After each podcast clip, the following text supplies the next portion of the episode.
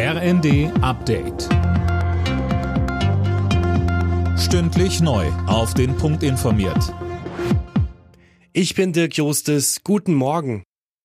Tag 3 beim G7-Gipfel auf Schloss Elmau in Bayern. Mit einer letzten Sitzung endet heute das Treffen der Staats- und Regierungschefs. Seit Sonntag ging es vor allem um den Ukraine-Krieg. Dabei betonten die G7-Staaten, dass sie Kiew im Kampf gegen Russland so lange wie nötig unterstützen werden.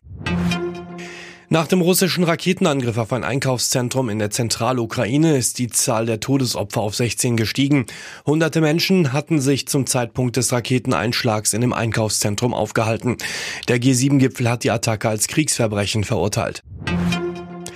Haben Neuwagen mit Verbrennermotor ab 2035 in der Europäischen Union tatsächlich ausgedient?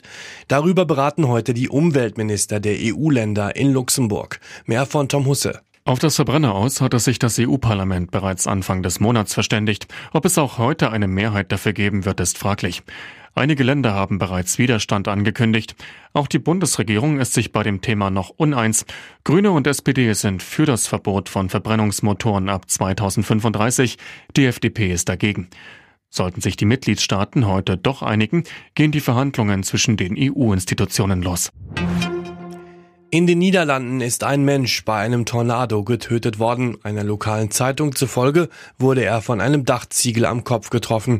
Neun weitere Menschen wurden verletzt.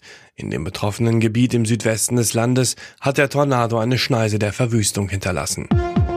Alle Nachrichten auf rnd.de